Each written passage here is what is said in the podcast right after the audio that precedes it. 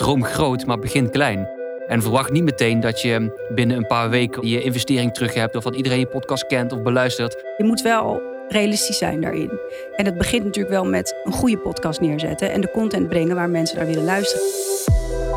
Het is uh, inmiddels uh, begin 2023. De achtste markteffect Podcast Monitor is zojuist gelanceerd. Dus we vonden het weer hoog tijd om er een nieuwe Podcast Monitor podcast over te maken. Het is een mouthful, ik weet het, maar ik blijf het altijd heel leuk vinden om te zeggen. Mijn naam is Doris. Ik, zoals in de eerdere afleveringen, neem ik je ook weer mee in de nieuwe cijfers. Dat doen we met gasten aan tafel. Vaste gast is natuurlijk markteffectman Michael Petit. Michael, welkom. Dankjewel. Goed dat je er weer bent. Hoe gaat het met je? Goed. Net... kan ja. zeggen, gefeliciteerd hè? Dankjewel. Net weer aan het werk sinds afgelopen maandag. Ja. Papa geworden voor de tweede keer. Dus, uh, Van een? Dochtertje. Leuk, gefeliciteerd. Rosie, dankjewel. Rosie, zei je? Ja. Leuk. Um, verder hebben we ook twee gasten uit het werkveld altijd hier aan tafel zitten. Deze keer is dat eh, Nicole Ubink, marketing business partner bij Mercer. Welkom. Dankjewel. En we hebben haar vooral uitgenodigd omdat ja, toch steady al drie jaar 25% van het aantal luisteraars toch om zakelijke redenen naar een podcast luistert. En ook de gast podcastproducent Arne van den Berg van As We Speak. Goeiedag. Gelijk even een persoonlijke vraag. Uh, is er iemand beledigd nu we hier in het PSV-stadion zitten dat er wat uh, voetbal... Uh, borrels uh, zitten? Nee hoor. Nee? Nou, ik ben het gewend, dat scheelt. Ja, want jij komt hier vaker, begrijp ik. Ja, ja het is onze skybox inderdaad. We komen hier vaak met onze relaties. Um, ik ben zelf wel eigenlijk voor Ajax. Dat weten oh, ze op kantoor ook. ja. um, maar ik ben het gewend om hier te komen. Oké, okay, gelukkig. Jij Arne? Uh, nou ja, ik heb een uh, verleden op een voetbalveld. Dus oh. uh, ik heb hier ooit in de rust 2-0 voorgestaan. En uiteindelijk met 3-2 verloren van onder andere Ronaldo. Dus ja, dat is mijn... Nou, gelukkig heb je in ieder geval podcast gaan produceren. Dus het is uiteindelijk nog goed met je gekomen. Zo is het. Laten we de diepte ingaan. Um, Michael, de eerste meting was juni 2019. Daar waren toen gemiddeld ongeveer 4 miljoen Nederlanders die naar een podcast of wel eens van een podcast gehoord hadden. Dat is inmiddels al bijna 7 miljoen. Ja, het gaat hard. Um, het aantal luisteraars zit nu tegen de 7 miljoen aan. Het is ietsje gedaald ten opzichte van de vorige meting. Uh, het scheelt maar 3%, dus dat is niet echt heel erg veel. Uh, wel ietsje. Um, maar ja, het gaat hard in het uh, podcastlandschap. Waar denk je dat die daling te halen is, die verklaring? Nou, wat, wat, ik denk is dat het experimenteren en het, het, proef, het, het proefluisteren van mensen die denken van hé, hey, een podcast interessant, daar wil ik wel eens een keer wat mee. Mm. Dat dat er een beetje van af is. Dat um, de diehards zijn blijven plakken. Die weten inmiddels wat ze luisteren. Die hebben een vaste set aan podcasts die ze iedere week of iedere maand uh, beluisteren. Uh, je ziet ook dat mensen nu iets meer podcasts gemiddeld luisteren per maand dan hiervoor. Ja. Gemiddeld zo'n uh, 5,5 podcast. Dat is eigenlijk best veel als je het ja, bedenkt. Ja, dat is best wel veel. Maar ja, als ik bijvoorbeeld naar mezelf kijk, uh, ik herken dat wel. Je hebt altijd een aantal reeksen waarop je geabonneerd bent of een aantal podcasts die je graag volgt. En je pikt gewoon overal uit wat je leuk vindt en wat je interessant vindt. En daar luister je naar. Ja. Dus um, dat zie je ook al terug in de cijfers. Dat um, ja, er, er wel meer podcasts geluisterd uh, worden. En ik denk dat mensen dus gewoon wat selectiever zijn geworden in hun luistergedrag. Oké. Okay. En, en uh, merk je ook dat de doelgroep een beetje veranderd is? Van uh, wat voor soort mensen er luisteren? Of is die eigenlijk ook een beetje constant gebleven? Die is vrij stabiel, ja. Het zijn vaak wel de, de hoogopgeleide, de jongeren en ook studenten die vaak luisteren. En dat zagen we in eerdere metingen, zagen we dat ook. Ja. Uh, wat wel opviel is dat altijd mannen uh, hoger vertegenwoordigd waren dan vrouwen. En dat is nu 50-50. Ah, okay. Dus vrouwen zijn wat meer uh, fanatiek geworden met luisteren. Hoe kijk jij daarnaar, Nicole? Ja, je bent natuurlijk de enige vrouw hier aan tafel, dus ja, dan moet dat ik is het aan je vragen. vraag. Ja, ik ben echt een uh, fanatieke podcastluisteraar. Ja? Ja, persoonlijk En zit jij dan ook gemiddeld op vijf shows per week die je luistert? Of, of Zeker. Zeker. Meer misschien ja. dan zelfs. Ja, niet? ligt er ook aan wat er nieuw is uitgekomen. Ik hou heel erg van binge luisteren. Dus eigenlijk in één keer door luisteren. Dus ja. dat vind ik het lekkers. Ja, dan kom je al gauw. Ja, dat lukt wel dan die vijf. Die raak ik dan wel aan. Dan Maar ook een wekelijkse podcast zoals Teun en Gijs vind ik ook heerlijk om naar te luisteren. Dus Ja. het is heel divers. Ja. En welke binge luister jij dan op dit moment het liefst? Ehm, nou, ik ben eh, net klaar met de Butlermoord. Eh, dus die vind ik heel fijn. Maar ik luister ook graag elke zaterdag naar eh, alle geschiedenis ooit. Ja. Dat ligt eraan natuurlijk ook waar het over gaat. Maar ja. Leuk. Ja.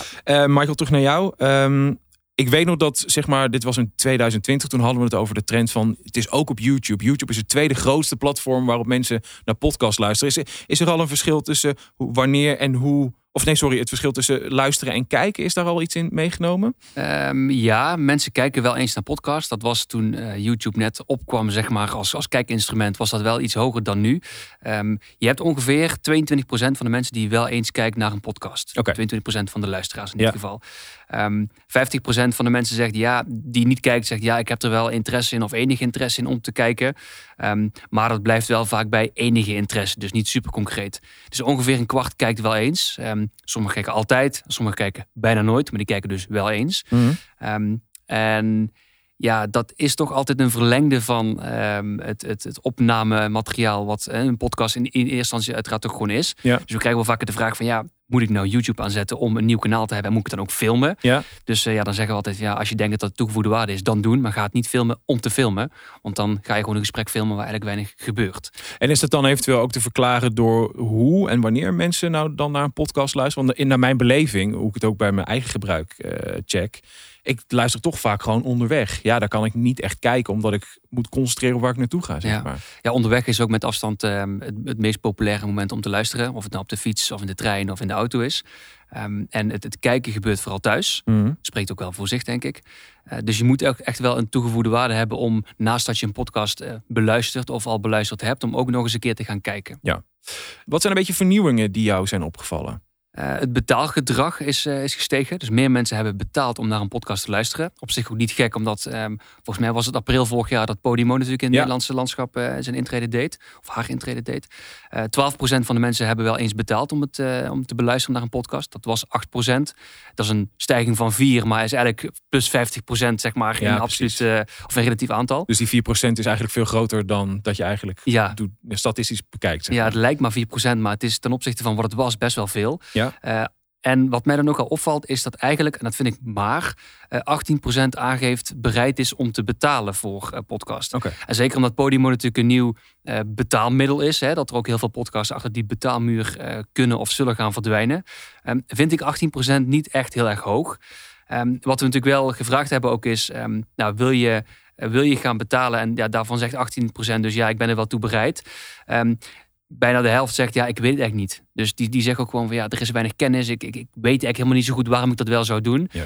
En wat je in ehm, het, het Nederlandse landschap ook gewoon hebt, en dat is denk ik ook wel een, een bedreiging daarvoor. Er is zo ontzettend veel gratis aanbod van podcast. En waarom zou je ook nog eens een keer gaan betalen voor iets waarvan al zoveel beschikbaar is? Ja. Dus, dus dat valt me echt wel op. Want je merkt ook wel, bijvoorbeeld bij Podimo, dat er je kan wat eerder je podcast luisteren. Maar vaak komen ze ook een week of twee weken later gewoon op Spotify of Apple. Nou, voilà. Dus ik snap ook wel dat mensen zeggen, ja, voor die twee weken eerder. Misschien is het ook wel de, eh, de hang naar meer. Ik heb wel de verwachting dat er het komende jaar een, eh, een nieuwe Podimo gaat opstaan ergens in Nederland. En ehm, ik denk dat dat ook gaat helpen om mensen er meer vertrouwd mee te maken dat ze misschien toch wel moeten gaan betalen voor podcast. Want hoe kijk jij, van As We Speak, jullie produceren podcasts voor bedrijven en organisaties. Hoe kijk jij naar deze ontwikkeling? Nou ja, goed, wat ik, wat ik zeg, ik denk dat eh, Podimo is de eerste. En eh, er, gaan er, eh, er gaan er wel meer volgen. Waardoor uiteindelijk, net als je kijkt naar het streaminglandschap in Nederland, de, ja, de marketing wordt groter. En mensen gaan uiteindelijk dan dus ook meer betalen. Ik, dat is wel mijn verwachting. Maar denk je dat er eventueel ook voor bedrijven en organisaties meer zakelijke podcasts achter betaalmuren kunnen gaan zitten? En dan kijk ik met de schuin nog jou even Ja. aan, Nicole. Mm, dat weet ik niet. Kijk, ehm, de kracht van een podcast kan ook zijn de niche. Ehm, en nou goed, voor niches zijn we ook allemaal bereid om, eh, om af en toe wel wat te betalen. Dus het zou op termijn kunnen. Maar vandaag eh, vind ik het nog zeer twijfelachtig. Oké. Ehm, terug naar jou, Michael. Ehm, we gaan het zo meteen met Nicole onder andere hebben over, weet je, zakelijke podcast en dat meenemen in je marketingmix. Nou ben jij bij Markt Effect ook een, ehm, de marketing manager. Ehm, zijn er adviezen die je hebt bij het nemen van eerste stappen vanuit je onderzoek of niet? Eh, ja, ja, zeker. Nog even terugkomend op het stukje betalen van, van zojuist. Ja. Eh, maar niet uit. Eh, wat, wat ik nog zou willen toevoegen is... betalen kan bijvoorbeeld zijn door een streamingdienst af te nemen bij bijvoorbeeld Podimo. Eh, maar je ziet ook dat ehm, heel veel podcasts natuurlijk een soort van ehm, ja, community eromheen bouwen... waar je dan additioneel net wat meer eh, ja, geld in moet, moet, moet investeren. Om toegang te krijgen tot exclusieve content of om advertentievrij te luisteren. Een leuk voorbeeld is de Koch podcast. Ik heb geen idee of dat jullie die kennen. Zijn een oud profvoetballer, een profvoetballer en iemand die nog actief is in het voetbal als trainer. Nou, die, die richten een community op. Dat heet dan Kleedkamer 1, waardoor je dan extra content krijgt. Het kost dan een paar euro per maand. Maar ook dat soort initiatieven kun je natuurlijk achter een betaalmuur zetten. Waardoor je dus betaalt voor een podcast, maar niet per se uh, moet betalen om die podcast aan zich te kunnen beluisteren. Dus dat is misschien wel een zijstapje wat ook interessant kan zijn voor, uh, voor luisteraars.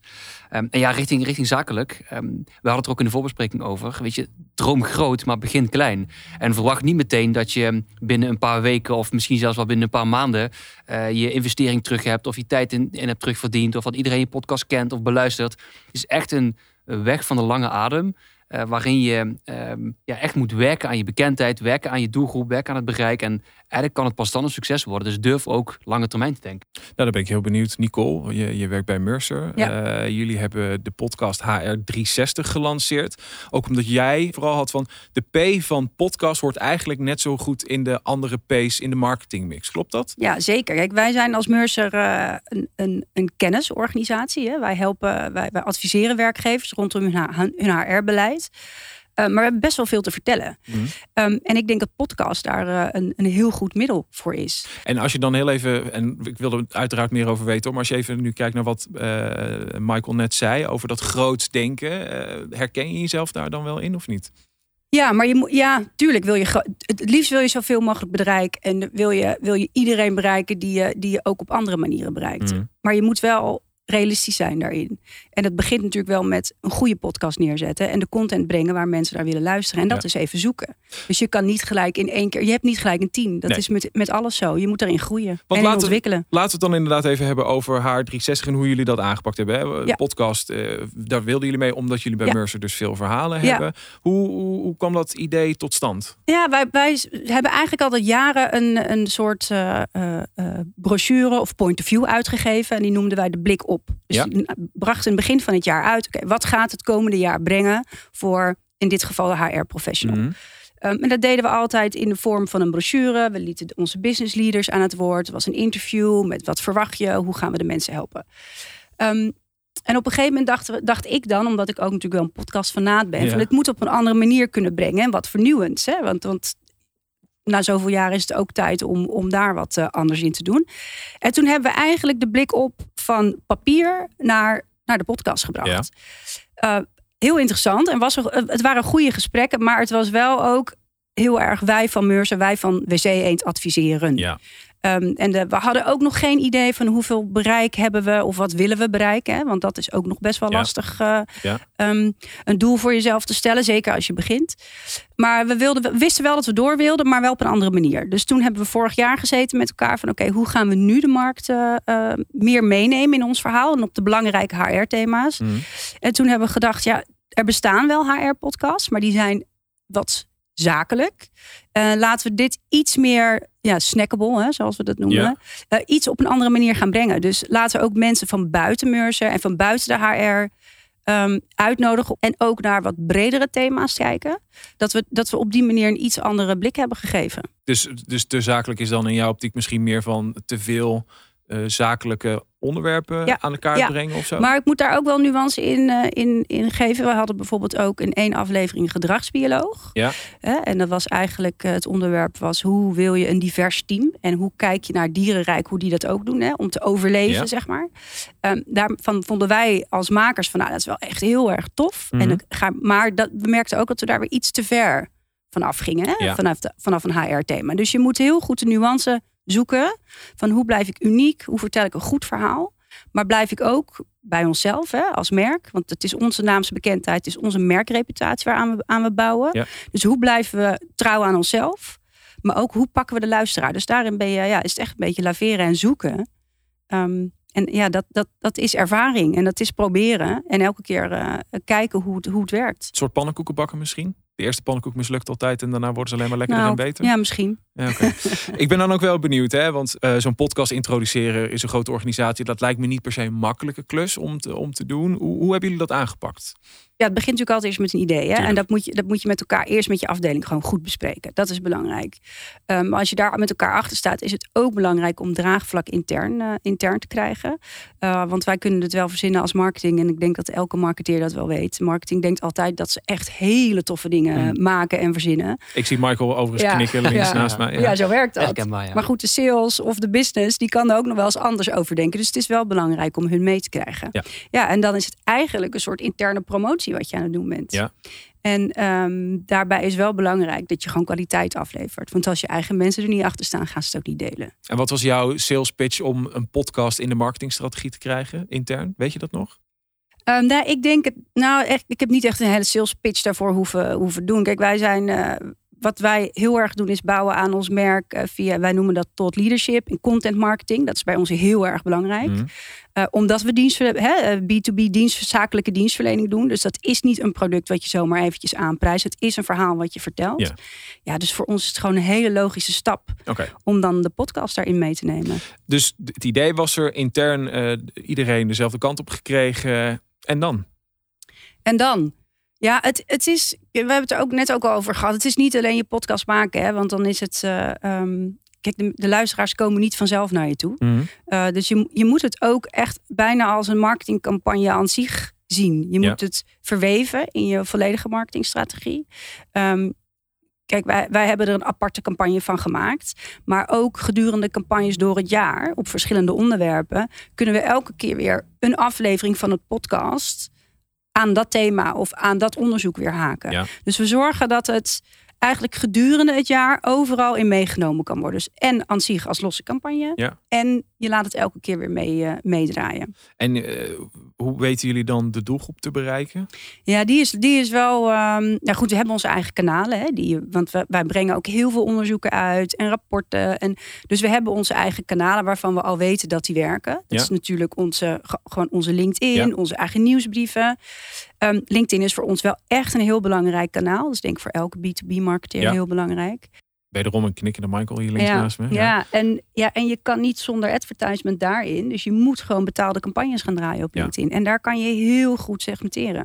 Het is lastig te meten, om het zo maar te zeggen. Het is, je moet toch op een manier iets zien te grijpen. Dus ik ben ook wel benieuwd, wat, wat, wat zijn eigenlijk een beetje je voornaamste uitdagingen die je bent tegengekomen? Ja, dat stuk meten, wat je zegt, is ook wel. Dat blijft lastig. Hè? En helemaal marketing nu helemaal draait om cijfers, draait om leads binnenhalen eigenlijk. Hè? En genereren naar sales. Bij ons is dat echt niet anders dan bij de meeste bedrijven. Ja, en daarin is het nog wel eens lastig om podcast te kwalificeren eigenlijk. Hè? Dus je, het, een, een, je, bent op zo, je hebt zoveel contactmomenten met een potentiële klant. Ja. Uh, en heel veel digitale contactmomenten zijn natuurlijk heel goed te meten. Dus als Ja. iemand iets downloadt, op een post van je klikt, je website bezoekt. Dat kan allemaal prima. Uh, podcast is wat lastiger. Ja.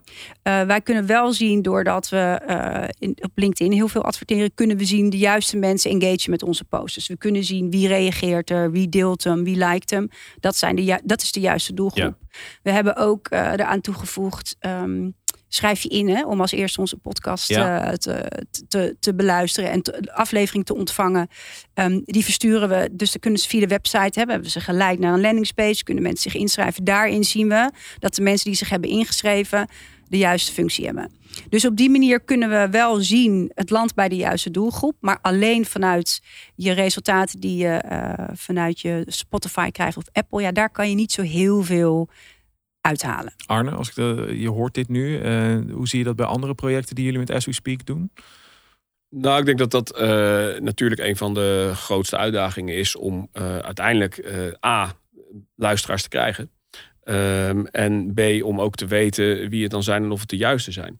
Um, daaraan toevoegend, ja, weet je, het is natuurlijk wel fantastisch als je, uh, als welk merk dan ook, als er uh, 500, men, 500 mensen zijn die de moeite nemen om bewust 30 minuten naar iets over jouw merk uh, of over jouw merkverhaal te gaan luisteren. Ja. En um, ja, weet je, die waarde daarvan, die wordt op dit moment denk ik ook nog niet uh, genoeg gezien. Ja, wat je, wat je aangeeft, hè, dat 500 mensen de moeite nemen om naar te luisteren. Dat is natuurlijk het tegenovergestelde van een tv-campagne waarin je met hagel schiet en hoopt dat je de juiste mensen uh, bereikt. Wat je natuurlijk, hè, wat wij ook in onze onderzoeken terugzien, dat marketeers moeite hebben met uitleggen aan hun board of directie of wat dan ook. Dat die 500 mensen eigenlijk misschien wel veel waardevoller kunnen zijn dan een bereik van tienduizenden mensen. Dus die bewustwording die is wel nog in transitie volgens mij. Ja, Ja, in, die, in die ook 500 mensen kan een decision maker zitten natuurlijk die enorm van waarde is voor het bedrijf. Natuurlijk. Waarschijnlijk veel veel. Ja, daarom. Ja, daar, ben- daar ben ik het helemaal mee eens. En, eh, en met name ook die struggle om uiteindelijk te zorgen dat dat binnen een organisatie breder gedragen wordt dan inderdaad eh, iemand als Nicole, die zelf al heel erg eh, fanatiek Ja. podcastfan is. Dat is. Dat is lastig voor marketeers. En daar is het, nou goed, daar, daar, daarvoor doen we dit soort dingen. Daarvoor doet Michael het, het onderzoek. Daarvoor maken we deze podcast. Daarvoor is ons bedrijf ook zeg maar op aarde om te zorgen dat er steeds meer marketeers ja, geïnfecteerd raken met het, met het podcastvirus. Ja. Ehm, en dan nog even terug naar die uitdagingen. Waar ik wel nog een hele grote kans voor heel veel eh, podcasts zie, is om gewoon lookalike podcasts te vinden. En daarin jouw podcast te gaan eh, adresseren, bekendmaken. En te zorgen dat eh, die mensen die dus daarin geïnteresseerd zijn, ook naar jouw podcast gaan komen. Ja. Want nu is het nog vaak van, ja, wat gaan we doen? Ja, bij wijze van spreken, we gaan een rondje outdoor inzetten om een podcast te promoten. Ja, even als voorbeeld. Hè. Mm. Ehm, ja, is dat nou de meest wijze manier? Of moet je al zijn waar die podcastluisteraars Ja, al zijn? Wil iets zeggen? Ja, die hebben, wij, die hebben wij dus geprobeerd ook. Hè. Dat hebben wij vorig jaar met onze eerste serie gedaan. Dus we hebben in een HR-podcast hebben we onze podcast, podcast gepromoot. Ehm, en toch ook, en dan komt toch ook weer een beetje de, de marketeer naar boven, waarbij je, ja, het, is ook dat weer is moeilijk aantoonbaar. Hè? Dus ga je, en als je hele grote budgetten hebt, pak je het daarin mee. Maar als je met wat kleinere budgetten werkt, moet je ook slimmer daar, misschien wat slimmer daarmee omgaan. En Ja. kiezen wij dan op dat moment dus toch, oké, dan gaan we het advertentiebudget dat we hebben inzetten op een kanaal waar we ook echt meer kunnen meten en kunnen zien wat het doet. Dus dat is ook een lastige. Het liefst doe je natuurlijk beide. Heb je andere nog eh, tips en tricks voor beginnende marketeers of marketeers die beginnend podcastmaker zijn? Of Qua adverteren of gewoon in het nee, algemeen? gewoon. eh, zij willen. Ik ben Ja, altijd marketeer, ik wil podcast Ja, maken. kijk, Nicole, is- vertel mij. Ja, het is gewoon, je, je moet enthousiast zijn. Je moet echt een verhaal willen vertellen. Je moet er tijd in willen steken. Je moet Mhm. er tijd voor hebben. Ehm, maar uiteindelijk, als je het leuk vindt om te doen, dan, dan, ja, dan, dan ga je daar ook wel tijd voor maken. En kwaliteit vind ik echt heel erg belangrijk. Want ja, ik denk dat jullie er ook wel genoeg kennen waarvan je denkt, mensen denken even een podcast te maken. Ja, je zet hem aan. Binnen 10 seconden ben je weg. Ja, Want je hoort gewoon een kwaliteitsverschil. En ik denk ook heel erg, zeker in de B2B eh, marketing. En als je een bepaalde merkreputatie hoog hebt te houden, denk ik dat je dat echt niet mag onderschatten. En dan heb ik het niet alleen over kwaliteit in techniek hè, en in geluid en in mooie, in mooie tunes of, of hoe, hoe we het ook jingles, hoe we het allemaal noemen, maar ook echt in inhoudelijk het verhaal. Dus ga daar niet, doe het er niet even bij. Pak het echt, echt heel, heel eh, bewust op en, en zie het als een groot project, want het kost wel tijd, energie en geld. Maar het levert uiteindelijk ook wel iets op. Absoluut. Ja, absoluut. Dankjewel voor je verhaal, Nicole. Graag gedaan. Ik wil het dus nu heel graag even hebben over een andere manier. We hebben, het is altijd een beetje een vraag geweest in podcastland. Hoe verdien je nou geld met je podcast? Maar ook hoe bereik je mensen in een podcast? Nou, we hebben het net zo uitgebreid gehad. Je kan zelf een podcast maken voor je naamsbekendheid. Maar eh, adverteren in een podcast, dat wordt ook steeds groter, toch Arne?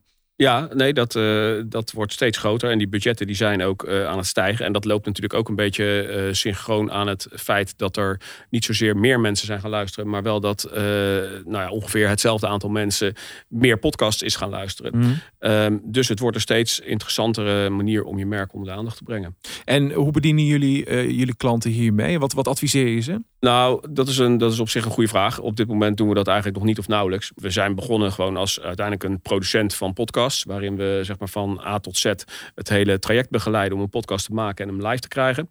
Ehm, maar ehm, we hebben een vrij groot netwerk in adverterend Nederland. Eh, dus wij gaan vanaf nu ook wel echt eh, helpen om creatieve campagnes in andere podcasts eh, te brengen. En ik denk dat dat voor ons, voor ons eigen bedrijf gewoon een goede stap is.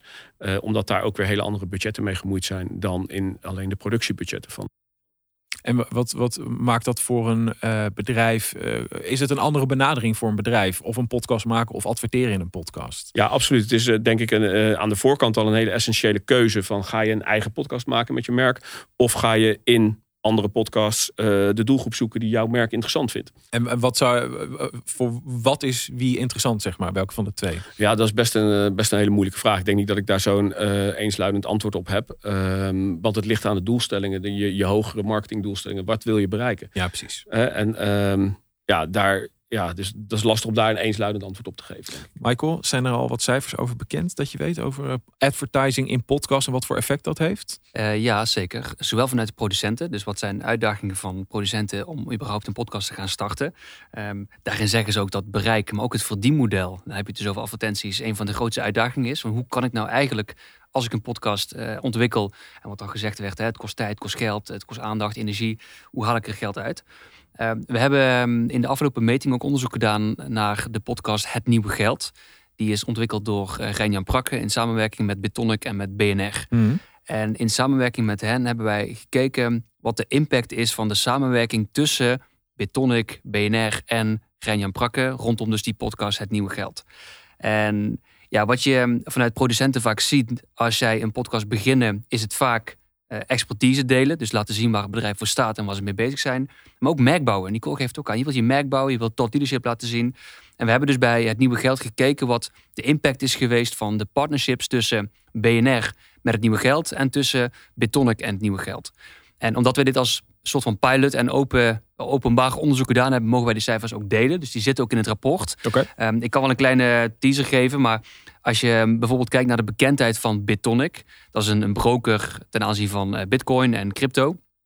Die bekendheid is onder luisteraars ongeveer 7,5 acht keer zo hoog dan onder de niet-luisteraars van die podcast. Dan heb je het echt over 11% en 80%. Ja. Dus dat gaat echt, wel, eh, gaat echt wel omhoog.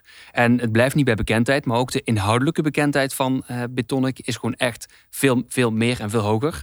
Bijna 60% weet wat Bitonic doet. Terwijl als je dat afzet onder niet-luisteraars, ja, daar weet een heel groot deel ja, kent ze wel van naam, maar die heeft echt geen idee wat het bedrijf eigenlijk doet. Ik, ben, uh, ik val onder die groep, ja. merk ik. Maar... Nou, kijk.